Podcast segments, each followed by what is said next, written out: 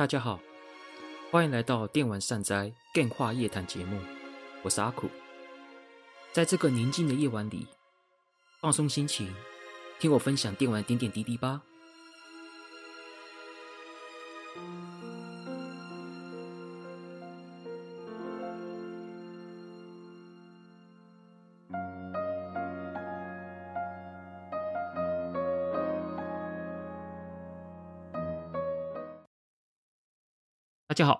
欢迎来到阿苦的 Game 话夜谈节目，我是阿苦。那今天的第四十一集的节目呢，是来聊聊一台让我梦想成真的 Sega Saturn。这一集节目呢，我会出两集，两集。其实一开始我本来想说一集就结束了，但是后来想想，后来打了稿之后才发现，如果分两集，内容会太长。虽然说 Podcast 的节目本来可以做长一点，没有什么关系，但是长可能会长到快将近两小时。两小时的话就有点太长了吧，所以说我会打算说一个节目抓四十分钟到一小时左右。所以说我在想说，那就分两集吧，这样子的话也方便啦，也方便啦，这样子就有两节内容，对不对？然后长度也不会太长，太冗长。所以说。所以说，今天我就用上集的部分。那至于为什么要讲 Sega Saturn 这样主题呢？是因为四十集嘛，上一集是我国中时期是聊如何度过周末假日的嘛，里面就有提到我有到同学家打 Sega Saturn 的游戏，像是《守护者列传》、KF 九七这些很经典的作品哦。所以呢，所以就让我想想，哎，那我就顺便讲一下我与 Saturn 的过程好了。我跟沙腾的一些点点滴滴，还有怎么认识的，哦，还怎么为什么会去买的这些东西，我相信这个这一段过程应该跟我差不多年纪的朋友们应该都有跟我类似的经验啦。至于本集的标题就是让我梦想成真的主机嘛，就是这个沙腾让我的梦想成真。那为什么会说这台主机让我梦想成真？我也会在接下来聊的时候来讲这台主机为什么是为什么是一台让我梦想成真的主机。这个我们待会就会讲。那我们就开始进入内容。那接下来我们先讲一下 Sega Saturn 是什么？哦，还是要讲一下啦，对啊。也也不见得听的朋友会知道这台主机什么。不过呢，我们只会讲一些很粗略、很简单的单介绍。如果你想要听到 Sega Saturn 这台主机非常完整、详细的资讯跟内容的话，可以到 YouTube 上面搜寻“低分少年”，打“低分少年”去他的频道。你可以看到低分少年会讲一系列 Sega Saturn 的影片，它的内容呢详细到可以等于这样，它的内容可以详细到就像把人全身看光光的程度，那个全身看光光的程度非常的仔细，仔细到嗯，我自己有看啊，就仔细到让我瞠目结舌，非常的夸张，对，所以说你想要知道 Sega Saturn 的一些很详细的资讯，可以去低分少年那边看。我这边呢，只会讲一些很粗略的，毕竟 Sega Saturn 它的硬体规格，它的它的硬体能力本就不是本节重点啦，是本节重点，所以说我就不会放太多这些内容在这上面。好，我们就开始介绍 Sega Saturn 呢，是在一九九四年十一月十二日在日本发售，由 Sega 所推出的第六台家用主机。那我 Saturn 这个名字其实就是太阳系土星的名字哦，然后刚好是太阳系第六颗行星，刚好也是对应 Sega 第六台主机的关系，所以说就取名叫 Saturn。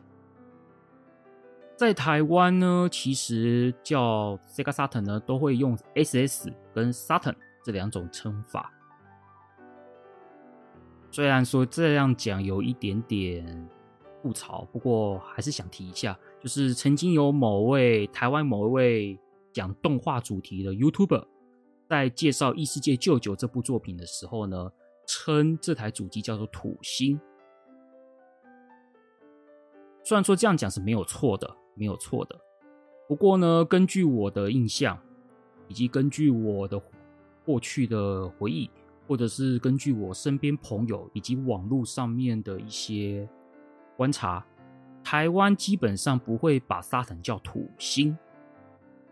台湾以前叫沙腾都都是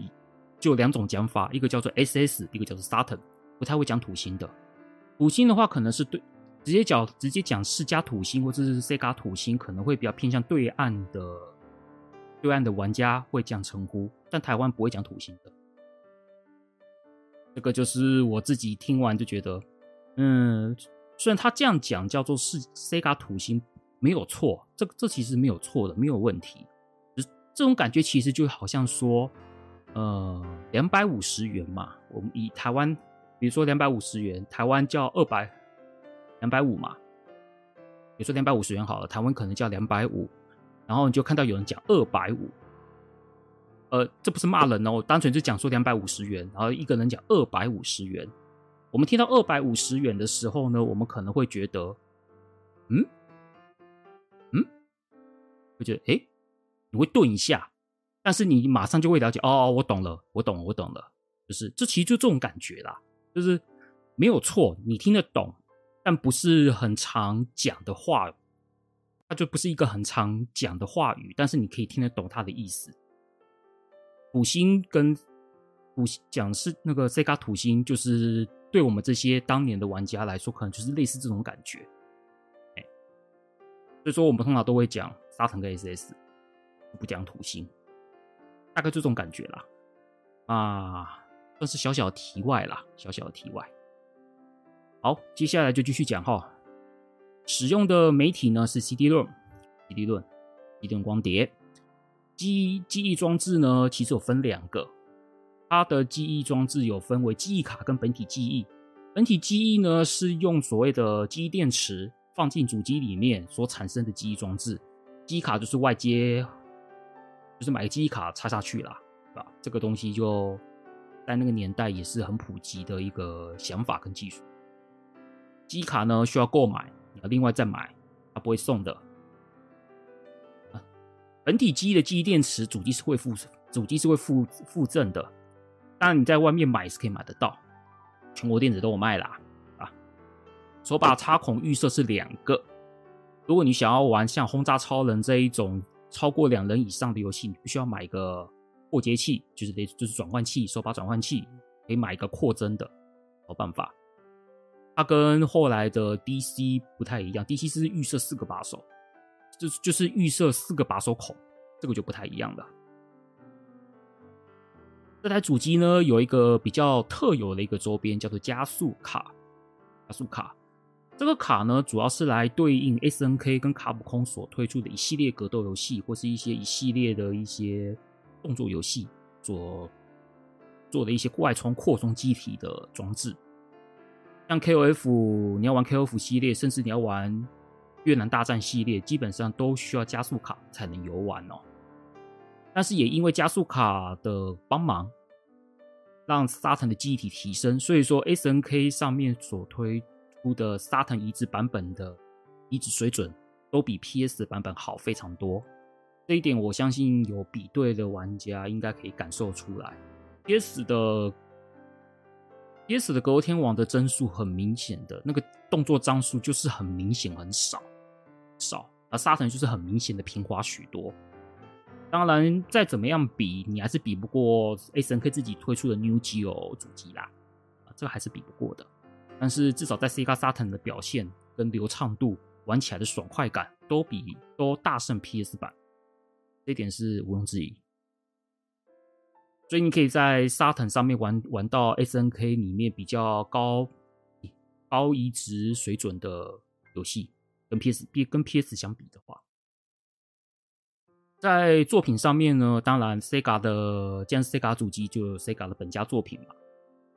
Sega 在 C Sega 在 Saturn 上面做了做了蛮多一些，嗯，我们可能以前想不太到的一些游戏。当然，Sega 的本的拿手好戏，当然还是动作类型嘛，动作啊、射击啊、格斗啊，一些可能比较即时操作的游戏是 Sega 的拿手强项。当然，这方面他们也推出了好作品嘛，《费用骑士》这些等等的，《飞天幽梦》或者是《火爆形式》这些一些大型机台所移植的作品。但 Sega 在 Saturn 也也推出了一些嗯蛮有蛮特别的，在静态游戏可能是偏向 RPG 或者是偏向策略的作品，也做出了一些哎蛮不同的一些新游戏，像是著名的《圣龙战记》。Dragon Force，又或者是说，这个 Sega 之他们之前他们在后期找了一个叫春叫找春田莲二做人设的一款类似很冷硬，然后又有点带有一点，就是一个很冷硬的 RPG，叫什么游戏我有点忘记了。还有《王国保卫战》《王国保卫战》《王国传说》。这些他们发行的一些像是这样子偏静态的 RPG 类游戏，其实也有，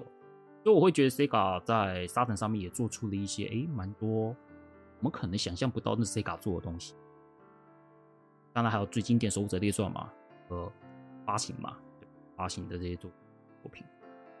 当然除了 Sega 之外呢，像是老卡、老卡跟 SNK 这两个，我觉得可以说在。Saturn 上面算是蛮捧场的，大旋风 ZERO 系列啊，这些都 SNK 应该算是最捧场的啦，基本上都有出，哎，而且一直水准也很好啊。当然还有万代啊，NEC Inter-Channel 嘛，NEC Inter-Channel 这间公司，我觉得早之后会早一天来聊聊这一间这一间公司。这间公司其实。其实，在当年在沙城上面算是占有蛮有蛮一个蛮重要一个地位的一个厂商，都是以像是《正邪幻想史》嘛，还有一些美少女游戏，像 N N E C Inter-Channel 就是刚好也是《青色宝贝》的制作有那个发行商，然后后来也有推出一些是恋爱游戏，然后也有一些 SRPG 游戏。这些这间公司，我觉得之后也可以偶尔给拿来，应该说之后应该会想讲讲看。看，这个就是以前 NEC 公司，这应该是 NEC 公司另外组成的一个子公司吧，还不是还不是非常清楚。不过之后再说，之后再说。还有就是帕布雷斯特嘛，等等的。是，其实，在三场上面，沙腾在三场上，三场上面。游戏也不算少，但跟 PS 相比，跟 PS 相比，当然还是输一截啊。因为 PS 终究史克威尔嘛，史克威尔这个神主牌在当年可以说是超大神主牌，可以影响战局的。Saturn 就没有史克威尔的帮忙，这一点就是硬伤。艾尼克斯虽然有加入，就是艾尼克斯虽然有加盟沙腾但是他只有两款作品了，就蛮可惜的。纳姆科，纳姆科好像，纳姆科好像没有没有参加沙腾的样子，这好像没有。纳姆科也是 PS 阵营的，就是有几个主要大厂还是被 PS 拿这一点，终究是硬伤了。然后在主机的战争上面呢，因为 PS 上面我刚刚讲的嘛，斯科尔的《Final Fantasy 七代以及艾尼克斯的《勇者斗龙七》都推出在 PS。PS 上面嘛，那个时候只要有好的 RPG 游戏，就可以当做主机大战的成败。所以在缺乏 RPG 作品上面，就是 Saturn 的 RPG 作品就是没有 PS 那么的多货物，没有那么多，也没有那么多很优秀的作品，就是相对价相相对之比，PS 在这方面就是比 Saturn 有优势。当然，你说沙城有没有好的 RPG 游戏？当然有啦，当然有啦，一定有的嘛，也是不少啦。只是说里面有几款可能 PS 也有，或者是说 PS 的独独占会比沙城还要多好的 RPG 游戏，就是这一点的问题，就导致了沙城在主机大战中就败北。可惜因为 FF 七嘛，那影响太大了，太大了。在销售方面呢，Satan 在日本的销售其实是蛮不错的哦，蛮不错的哦。但是因为欧美的一连串，就是美国市场的的那个销售、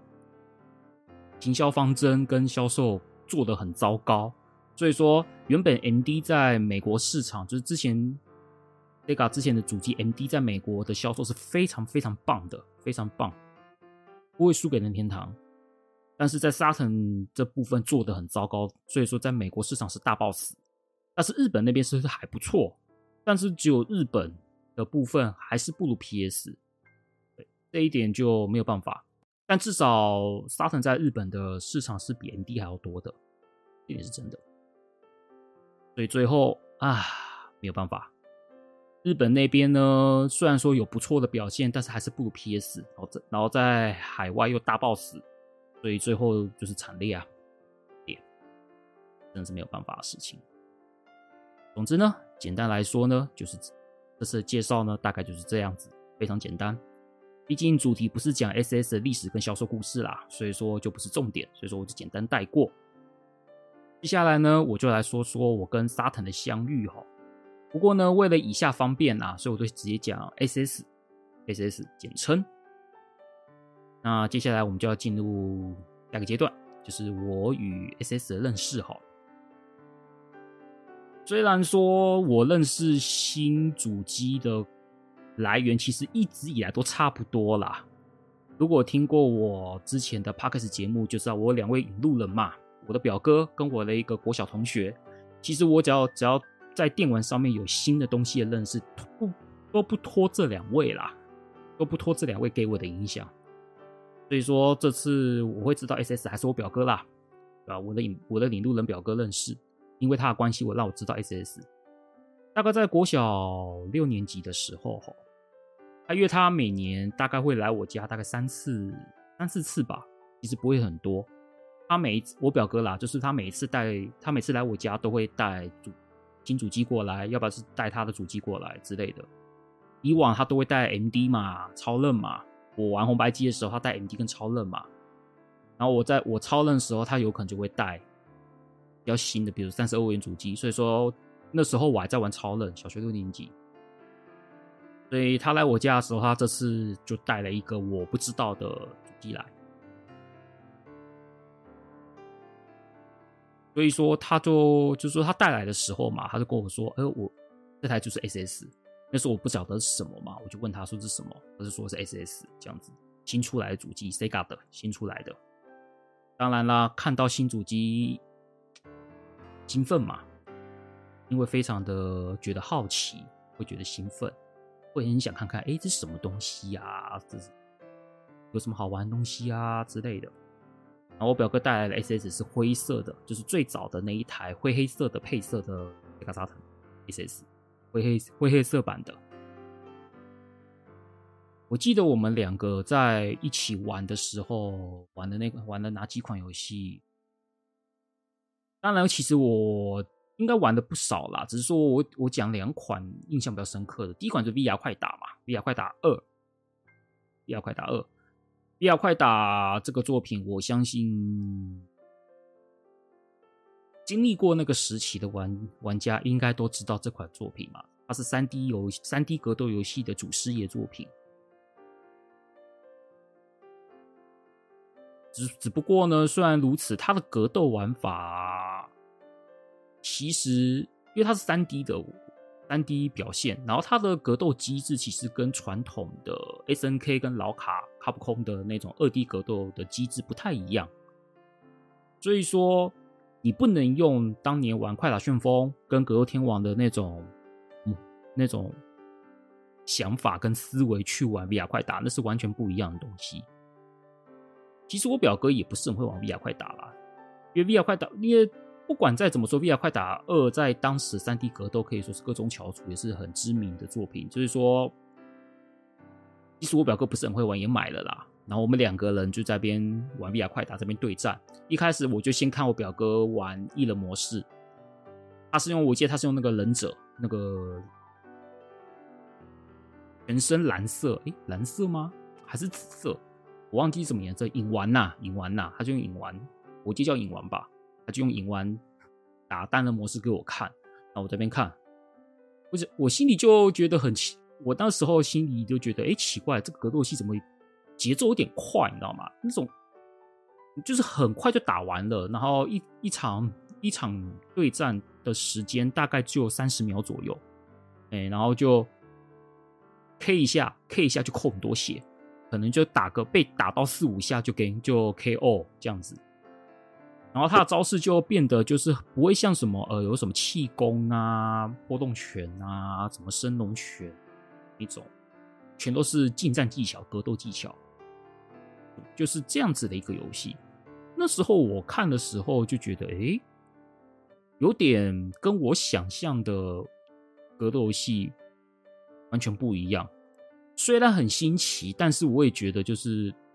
不习惯，非常不习惯。然后我们两个就就我表哥打完单人模式，我们两个就开始对打嘛。我们两个基本上其实都是乱玩，就是随便选随便选，然后就随便玩。然后因为我也不是很会玩嘛，我表哥算是会玩一点点，但是他也不能说是很会玩。因为之前在领路人的集数里面有提过，我表哥其实对格斗游戏不是很拿手。我表哥是偏静态游戏的专家，动作类的话，他的玩起来的那个技术就没有那么好。嗯，只要是跟动作相关的，我表哥技术就没有那么好。所以说，我们两个就在一边，有点像是两个菜鸟，两个格斗游戏菜鸟在边乱按，这样边玩哈。所以说，我们两个的胜负就变成伯仲之间嘛，因为都乱玩嘛，对吧？所以说，我们某种程度来说，其实还算蛮带、蛮蛮带劲的，因为毕竟一场玩格斗游戏有胜有输。的比例如果是差不多的话，其实打起来还比较有那一种啊，也许我可能会赢哦之类的。那那种干劲会比那一种实力明显有差距的状况下来的比较有比较干劲呐。像我跟我同学玩格斗游戏的时候，因为胜率来说，就是他就是比较高嘛，就比较可能就六十五趴、七十趴的胜率，然后我就三十趴。可能就三十五趴、三十趴，就是我打我跟我同学打格斗游戏，我就是有很高的几率输掉。所以说，所以说有时候打久了输多了，心情就没松快呀，就是心情就会不爽，我就会就会小孩子嘛，小孩子嘛，那时候国中生小孩子嘛，输了就会闹脾气，你知道吗？就是多少会有一点点闹脾气，就是一直输的话。当然这是个不好的行为，但小孩子嘛，对啊，小孩子就是不喜欢输的感觉，就是就是说就会闹脾气。但是玩 V 跟，但是我跟我表哥玩 VR 快打的时候，就是胜率基本上可能就五五五五波，有可能我表哥可能五十五，我四十五，就是这种五十五四十五这种差距其实不是很大，胜负差距不是很大的状况下，其实我们两个打起来，无论是谁，无无论是怎样，都还算蛮开心的。这也是两个菜鸟。不玩的一个好处啦。那打完 VR 快打之后呢，下一款呢就是就是《吞食天地》的赤壁之战嘛。嗯，《吞食天地》赤壁之战这款作品，这一款 PS 跟 SS 都有出哈。我我们是玩 SS 版，这个就很熟悉了嘛，就是赤壁之战嘛，五虎大将。呃哦，讲错了，不能讲五虎大将，因为魏延不是五虎大将。总之呢，就是大型电玩的《赤壁之战》《吞食天地》的移植版。看到大型电玩的《吞食天地》可以直接在家用主机打，很爽啊，很开心啊！因为我就可以不用到外面去投钱了。因为沙腾版基本上就是除了转换场景会出现读取之外，基本上算是移植的蛮完整的。至少在画面上面没有什么跟大型电玩没有什么差距。所以说，基本上我们。可以说几乎是把大型电玩的《吞食天地》直接搬到 SS 来这样，所以说我们就双打嘛，双打嘛。他可能我表哥可能用关羽，我用赵云，要不然就是我表哥会用关羽跟赵云啊，然后我可能是赵云跟魏延，然后关羽偶尔用我们，但是我们两个都不太会用张飞，对啊，就是不太会用张飞就是了。黄忠就基本上那时候我们对黄忠就是有一种就是。大家都不太想用的角色，当然，其实会用的人还是很厉害啦。只是那个时候，我们对黄忠的印象就不是很好，就觉得黄忠就是不好用。哎，所以我们就基本上都没有用黄忠，基本上不就是关羽、关关羽、赵云、魏延这三个，就是我们两个就从这三个里面选选两个出来，然后这边玩这样子，然后我们就一直玩啊玩啊，有没有玩到破台我忘记了啦，反正就是我们两个双打在一边，在那边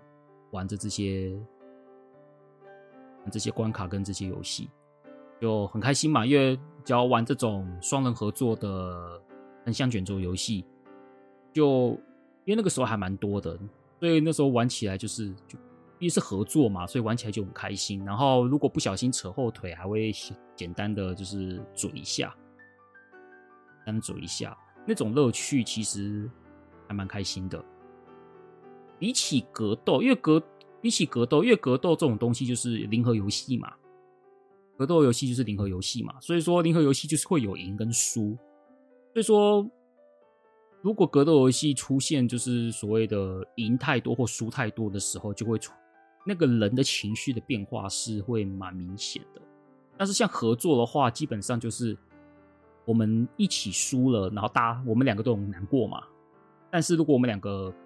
合作过关了，我们都很开心嘛。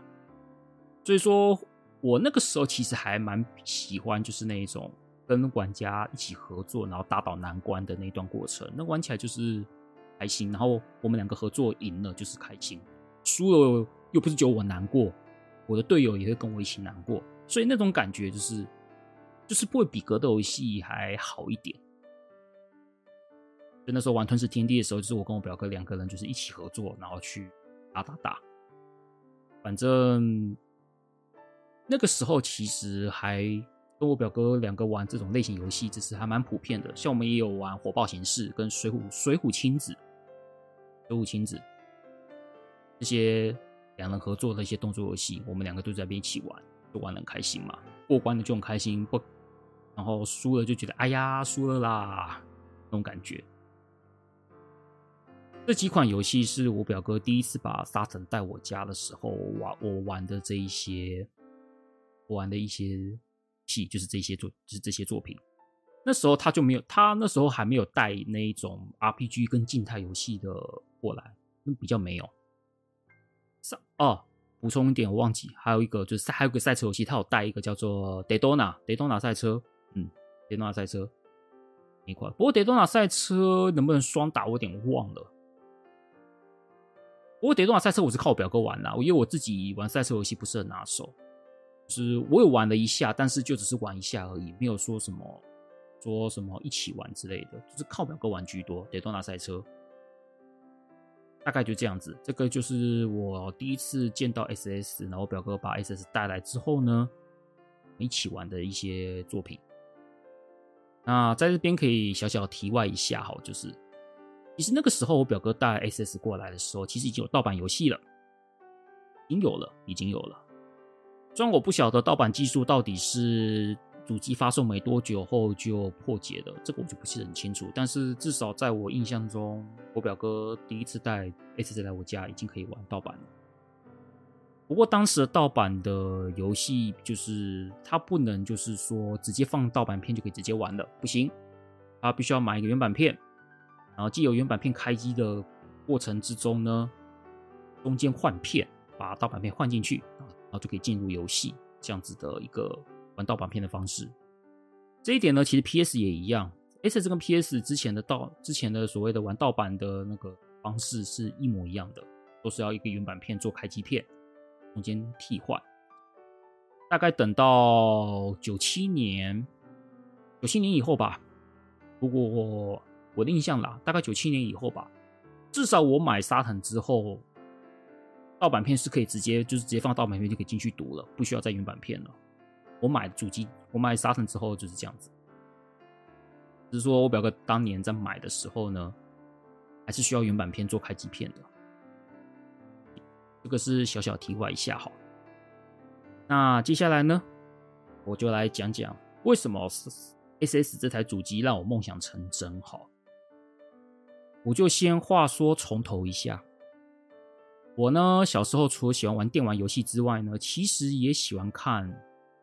动画作品、卡通动画作品，某种程度来说，我接触卡通动画这个时间其实比电玩还来得久，因为卡通动画我小我大概幼稚园就来看了，应该说打从我出我可能有有那种小时候三岁四岁五岁左右的，反正给小孩子看卡通这件事情，看动画这些事情是很平常的事情。比如说我小时候会看欧美系的，可就迪士尼嘛，欧美系就迪士尼嘛，就是唐老鸭、米老鼠，呃。高飞这些东西，然后日本的部分可能就是机机人动画，机人对，是所谓的马金刚 Z 头，就是无敌，台湾叫无敌铁金刚，格伦泰萨，台湾叫做金刚战神，或是机动战士力钢弹，台湾叫做钢弹勇士，这些东西就机人动画，然后也会看一些像是什么世界名作剧场，什么小天阿尔卑斯山少女啊之类的，要不然就是。总之就是三台那时候播什么作品，什么《甜蜜小天使》我也看呐、啊，对吧？什么《甜蜜小天使》之类的，这这是大概幼稚，大概小学低年级或者幼稚园时期会看的这些作品，都会就是我不只要不打电动，基本上就是跑去看卡通动画部分。然后进入小学之后呢，就开始成为七龙珠脑粉嘛。七龙珠，我想鸟山明的。算是商业成果最优秀的作品也不为过了，《七龙珠》，然后还有《灌高手》。至于呃最近的《灌高手》的剧场版，哎，有机会也是会去电影院看的，等到台湾上映吧。啊，还有《乱马二分之一》、《福星小子》、《福星小子》，还有《机动警察》这些等等动画作品，在小学的时候，所以我在不玩游戏的时候呢，看卡通动画可以说是我最大的娱乐了。我就反正我小时候就是一个标准电视儿童啦，打完电动就是看动画啦，看完动画就打电动啦，就是盯着电盯着电视不放的一个人，甚至呢还跟家人撸第四台。小学时候哦，那时候第四台还不是很普及的时候，还跑去跟家人撸第四台，然后就是为了要看第四台里面的卡通台，所以这也就是养成我就是宅的养分吧。哎我直到现在还是很喜欢看动画作品，现在我还是会看，像是去巴哈姆特电玩、巴哈姆特动画风那边看，要不然就是一些其他的平台去看一些作品。我现在还是会看动画的，虽然比较少啦，比较少，就是跟电玩的比重相对起来会少一点，但是还是会去看的。所以说，也因为我对卡通动画的喜爱哦。所以小时候的我啦，大概在国小时候的我，都会想说，嗯，为什么电玩没有办法做出动画表现呢？因为我那个时，因为那个时候电玩是八位元跟十六位元嘛，超任、红白机、MD 作品，那个时候的画面展现都是用像素、像素画面搭配文字来做演出表现哦。虽然说像素是一个像素，对我来说其实是一种蛮特别的魅力啦。只是说在当时动画导入游戏之前，就是那时候一直在看像素，那时候就是想说，哎呀，为什么动画的的那个表现没有办法加入游戏里面？虽然说像素我到现在是很喜欢，但是在当时的我来说，还是希望说动画的。动画跟游戏做结合，这样子还是有这种希望在。毕竟八位元跟十六位元的时期使用的媒介是卡夹嘛，插卡夹嘛，所以说卡夹的容量本来就是不如 CD 论嘛，在那个时候，所以没有办法塞那种大容量的影片跟语音在卡夹里。即使当时我玩超任的勇者斗恶龙、勇者斗龙五、勇者斗龙六，或者是 Final Fantasy。代 Final Fantasy 六代，虽然玩的很开心呐、超任算是我玩的很开心的主机之一啦，玩了很多好多，玩了很多好作品。但是即使是如此，还是觉得有点遗憾哦，就会觉得蛮，就是说，哎呀，如果动画画面在里面就很好，这样子，心里就带着这种遗憾，多少会有这种遗憾在身上。这样，小时候呢，我在某次的。我是看到一个电玩节目叫《电玩天地》哦，电玩节目之后，我应该也会来做一集来聊聊电玩节目的我看一些电玩节目的过程，《电玩天地》应该算是台湾最早电玩节目，在那时候在第四台才看得到的一个节目。这样，《电玩天地》里面有出现 PC Engine Super CD ROM，是 PCE SCD 啦。那时候我们就叫它 PC CD 啦，哎，那种讲法。在 PC Engine 的 CD-ROM 游戏上面，其实有做到类似动画与电玩结合的表现，其实有的。我当时看到的时候，其实也是有震撼到。但是呢，PC 上面的动画，无论是用色跟张数，动画张数跟用色。其实还是没有办法跟我们所谓在电视上面看到的那些动画相提并论哦，就是它的用色本来也比较少，张数也比较少，这是很明显的。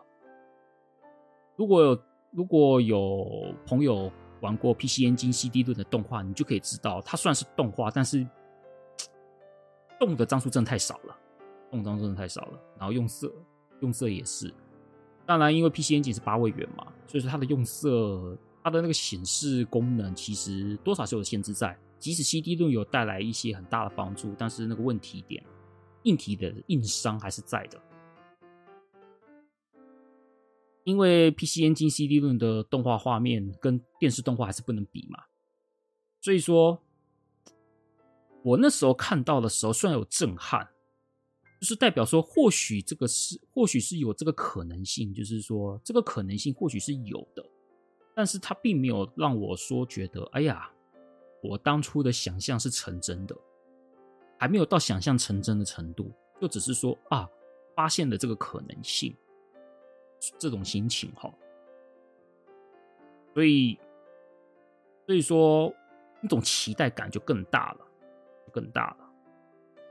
直到我表哥带了第二次带了。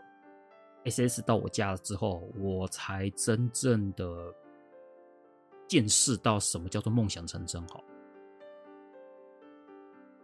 当时表哥带了 SS 来我家嘛，第二次，这是他第二次带 SS 来我家，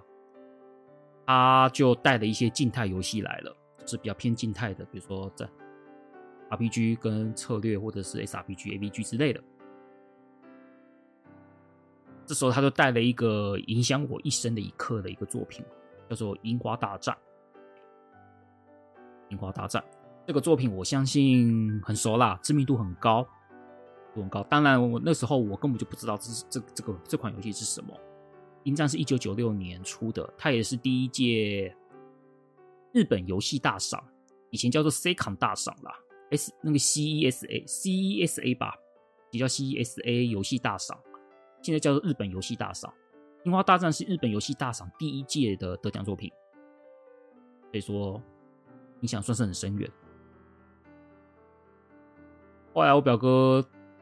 放了《樱战》进去，其实他自己也不是很清楚这款作品什么。他因为那时候盗版片嘛，我表哥那时候就已经有在打工了，所以说他有时候因为再加上买盗版片，我表哥可能就看一下封面就买了。其实他自己可能也不是很清楚这个游戏是什么，然后就买买了。然后放进去之后呢，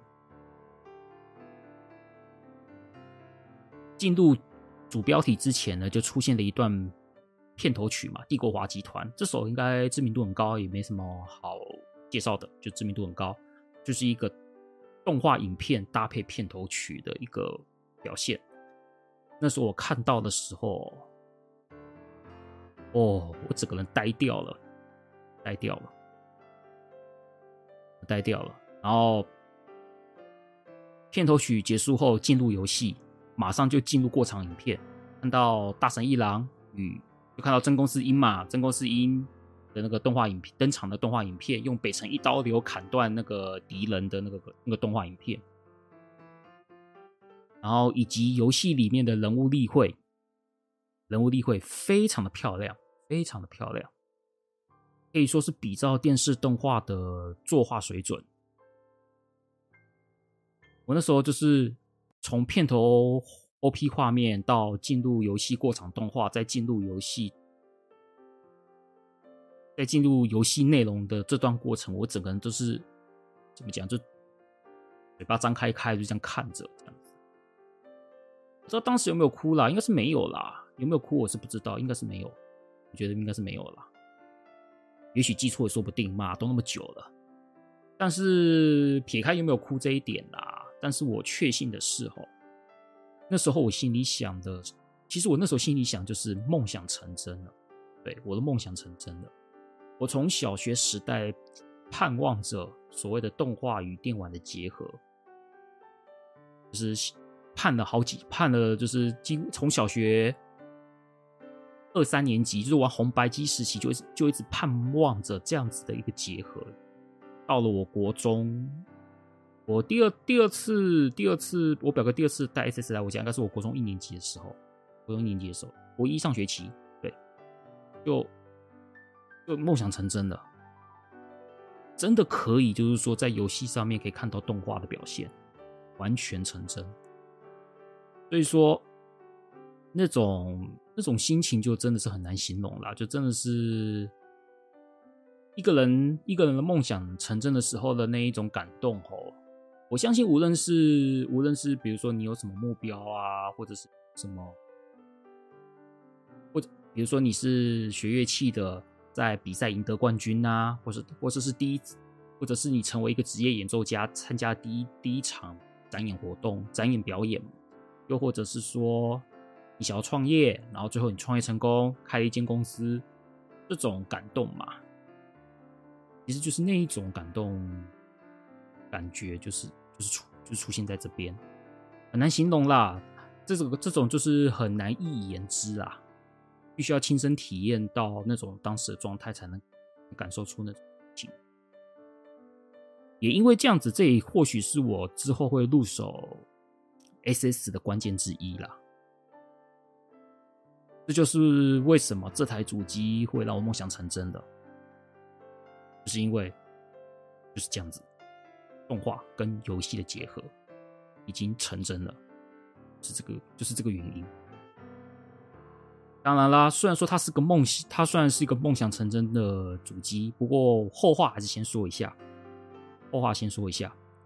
其实当时推出的三十二位元主机，其实都可以让我梦想成真呐。其实 PS 也办得到这些事情，不是就 SS，PS 也可以办得到，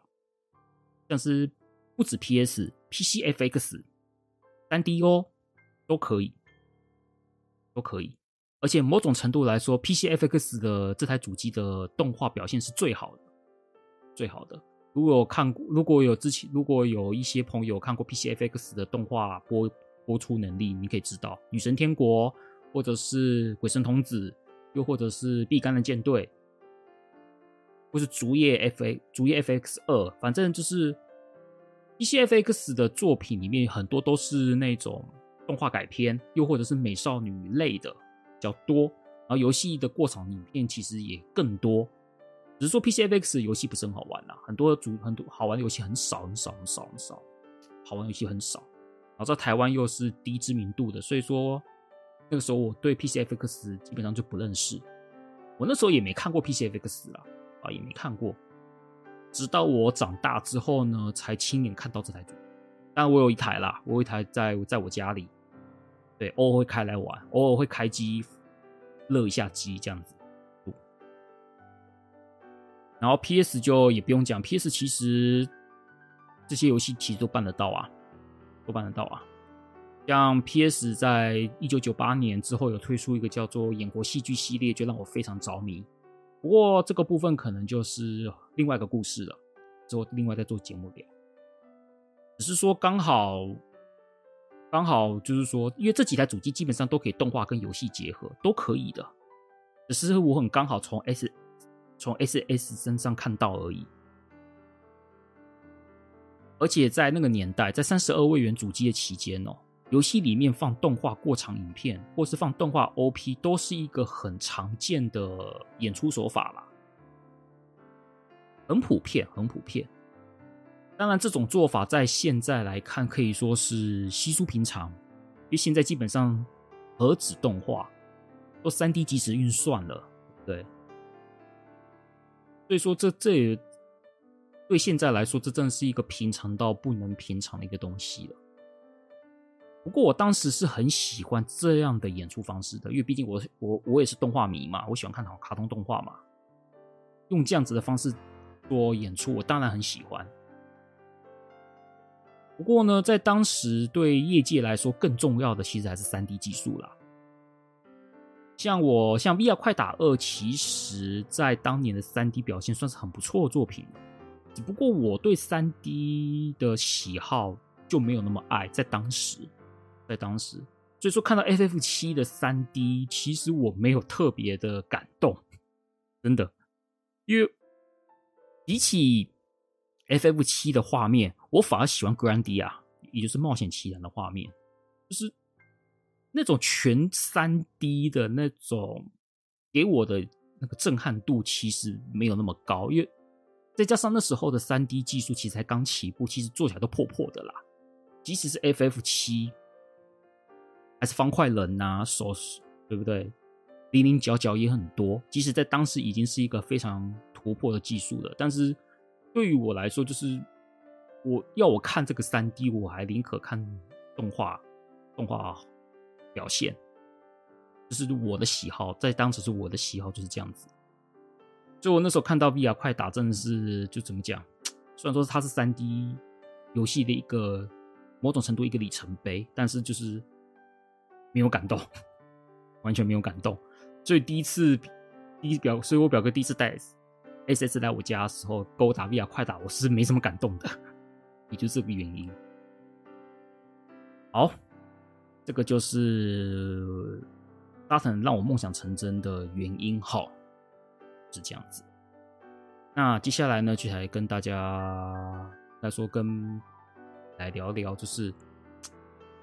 我买 SS 之前的那个过程哦，就是纠结的过程，入手主机的犹豫跟纠结。我记得那个时候，应该是我我表哥第二次带 SS 来我家之后没多久的事情。我记得是同，我记得是同一，可能是过了几个月吧，过了几个月之后的事情。我没记错，应该是一九九七年的春天，也就是国一下学期，我国一下学期时候的事情。哎，春天还在春天下学期吗？啊，对，春天下学期，国一下学期。那那个时候我就是就国中生嘛，对啊，因为再加上。看到樱花大战的那一刻开始，就是再加上那时候 FF 七也出了嘛，FF 七是一九九七年的一月还是二月出的游戏，FF 七也出了嘛，然后在电玩店上面你就会看到原本的超原本以为原本都是以超人为主的，以超人销售超人为主的部分，现在变成都销售在 SS 跟 PS 七。就改变了嘛，变成 SS 跟 PS 变成是主流了，就是已经把超人取代掉了，变成是主流主流的主机。所以呢，讲当然嘛，看了英看到了英战 FF 七，你就会就会想买新主机了嘛，对不对？一定会想买的啊。那时候我还在超任啊，对不对？我一九九七年前半年，应该说。一到三月，一到三月那段期间，我还在玩超任啊，对不对？虽然说 FF 七的三 D 我是没什么感觉，但终究是 FF 嘛，对不对？游戏一定是好玩的啊。那时候史克尔的制作游戏品质是毋庸置疑的啊，对吧？一定是好玩的啊。就算画面没兴趣，就算画面是三 D 我没兴趣，但是还是想玩嘛，对。所以我多，所以说就开始跟父母撸嘛。对啊，撸嘛，然后父母就觉得，哎，也好，反正好了，好了，好了，好了，买给你啦，买给你啦。不过呢，有个条件，不过呢，你只能选一台哦。是，不，我爸我妈这样跟我讲嘛，你只能选一台哦。哦，两台都要，没没这回事哦，你只能选一台哦。哎，没办法，因为不是大人嘛，没办法全部都要。小孩子嘛，那时候还是小孩子。反正那个时候的选择呢，就是不就 SS 跟 PS 嘛。三 DO 那时候已经不在我选项之内了，而且三 DO 被我表我表哥对三 DO 评价不怎么高，我那时候受他的影响很深，所以说我不会选三 DO。至于 PCFX 就更不用讲了，根本没人知道这台。所以说那时候的选择就是 F A，就是 PS 跟 SS。我忘记那时候 N 六四出了没有呢？也许我忘记了。一九九七年应该出了啦，只是那时候 N 六四也没有在我的考虑范围之内。反正就这两台选一台，一个就是 Sega t a t 有《圣斗士星》，有有樱花大战的，还有《射龙战记》，还有很多动画动画风格的游戏的 e g a t a t 及拥有 FF 七跟许多 RPG 游戏的 PS，就这样面在那边二选一。我当时可以说是。陷陷入了两难呐、陷入了两难。我记得我那个时候的整整想了一个月哦，一个月，想了将近一个月。然后这一个月呢，我一直都不断的去问我的同学，包含我的第二位引路人的那位同学，哎，因为我那我第二位引路人的那位同学他已经有 PS 了。我就去问他，然后也问我表哥。我表哥那时候只有 SS，他没有 PS。我表哥 PS 是，我表哥 PS 应该是跟我差不多时候买的。我表哥也是，我表哥是只有 SS，然后我我的那个引路人同学是只有 PS。那时候只有他只有 PS，他 SS 也后来也是有买，他是那时候好像只有 PS。我就问，就是我们一直不断的去询问这两个人的这两个人的意见。这两个意见，然后也听听一些其他的朋这两个人以外的意见，我都会去听听，就是就是问啊问啊，就是就是听他们意见，然后在那边思考啊思考啊，就想了一个月，那边哦，那个时候真的是蛮焦虑吗？有点焦虑，因为。焦虑的感觉不是说不是说两台不能买在边焦虑，而是说，因为在那个时候我还是国中生的状况下，因为那个时候对于主机的胜负是很在意的，在意的，就是你会希望你选择的那个主机到后面是赢的，就是你会很担心你选错主机怎么办？错主机怎么办？比如说选到某某主机，它后面就后面就是。出不了几款游戏，可能就变成就被淘汰了，然后游戏就越来越少，这样子。所以说那个时候，我对于那时候我对于主机的那种品牌迷思其实是没有的。我那时候只想选一个就是可以玩很多游戏的主机，选择很多的主机。那个时候，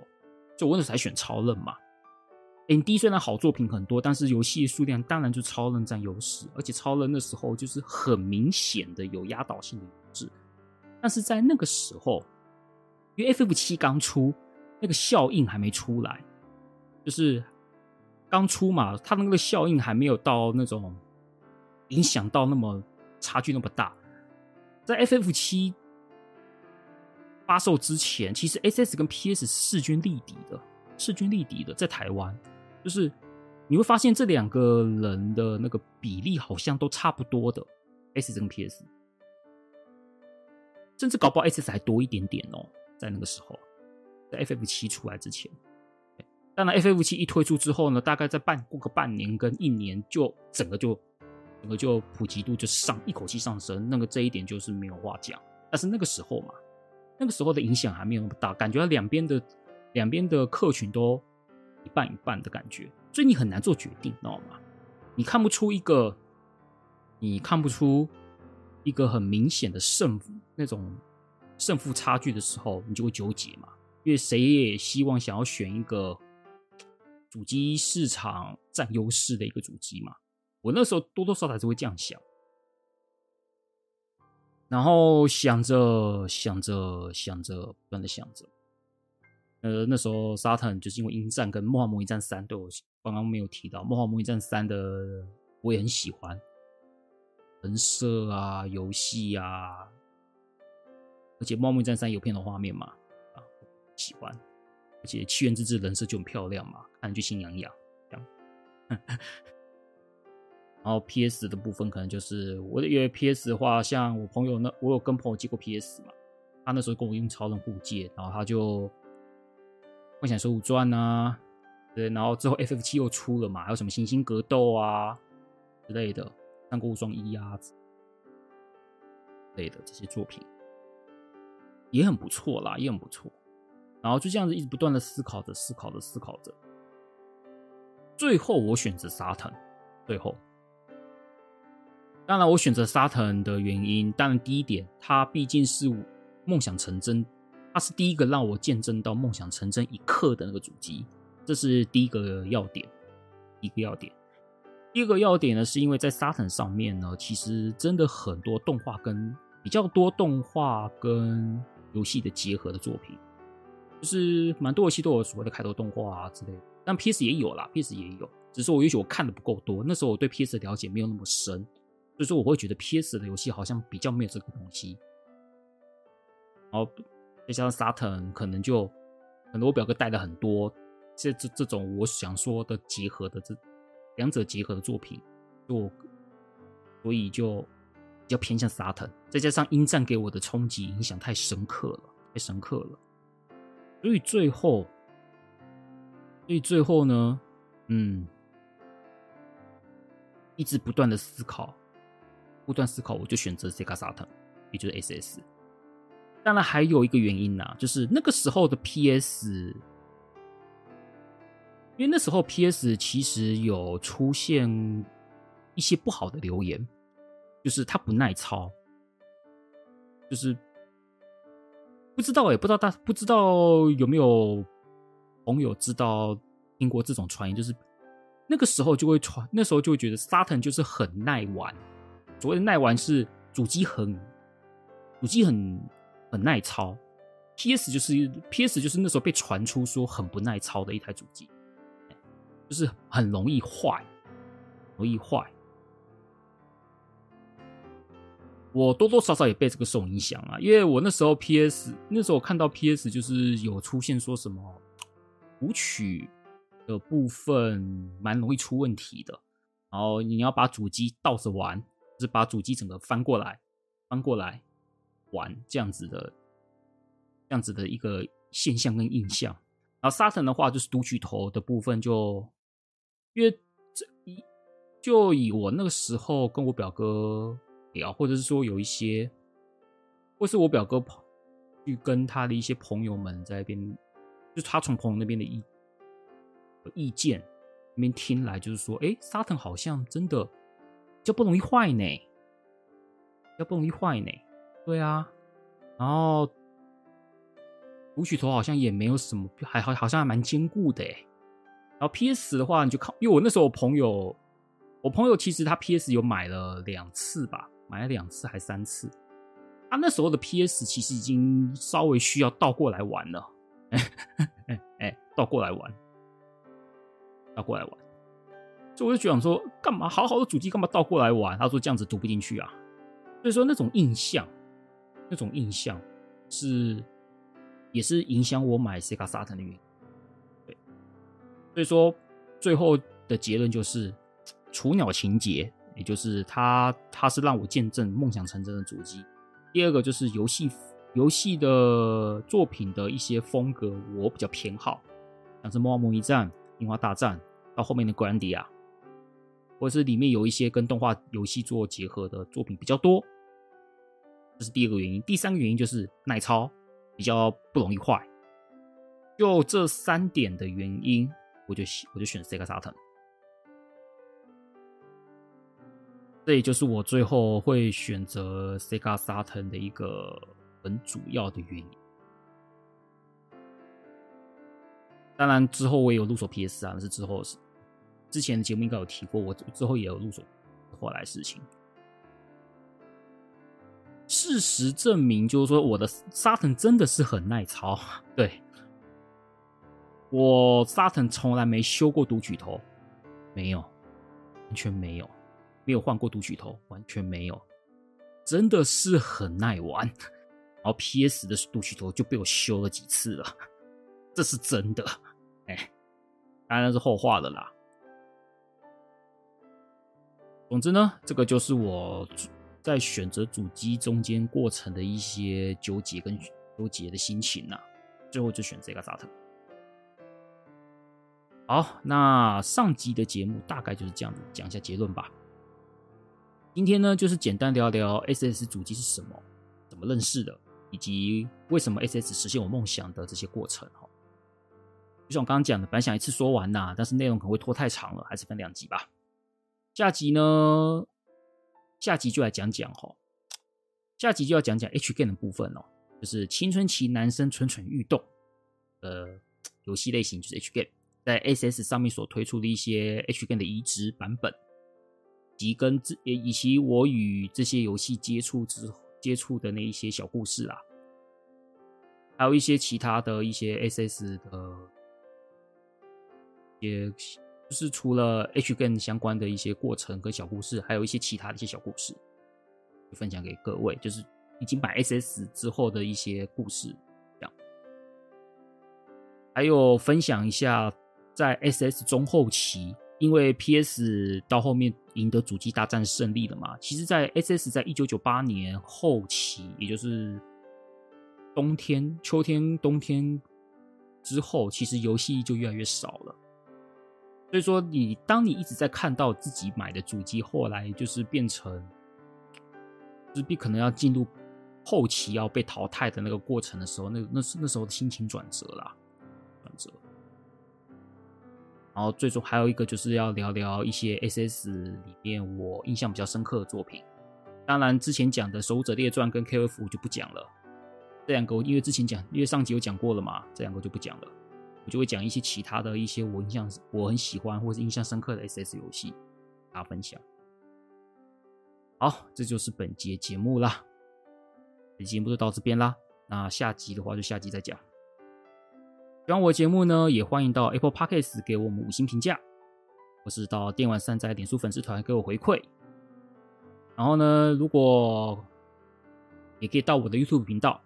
叫阿酷游戏窝，或是阿酷垒球 game，都都，反正我就是阿酷垒球 game 旁边挂号一个阿酷游戏窝啦。对，都可以来我的 YouTube 频道逛逛，我也会做影片，一一个月可以做三部影片吧，没意外的话，然后也会开一下游戏直播，就是有兴趣可以欢迎欢迎来捧场。这样好啦，那本节节目就到这边结束啦，那我们就下期节目再见喽，拜拜。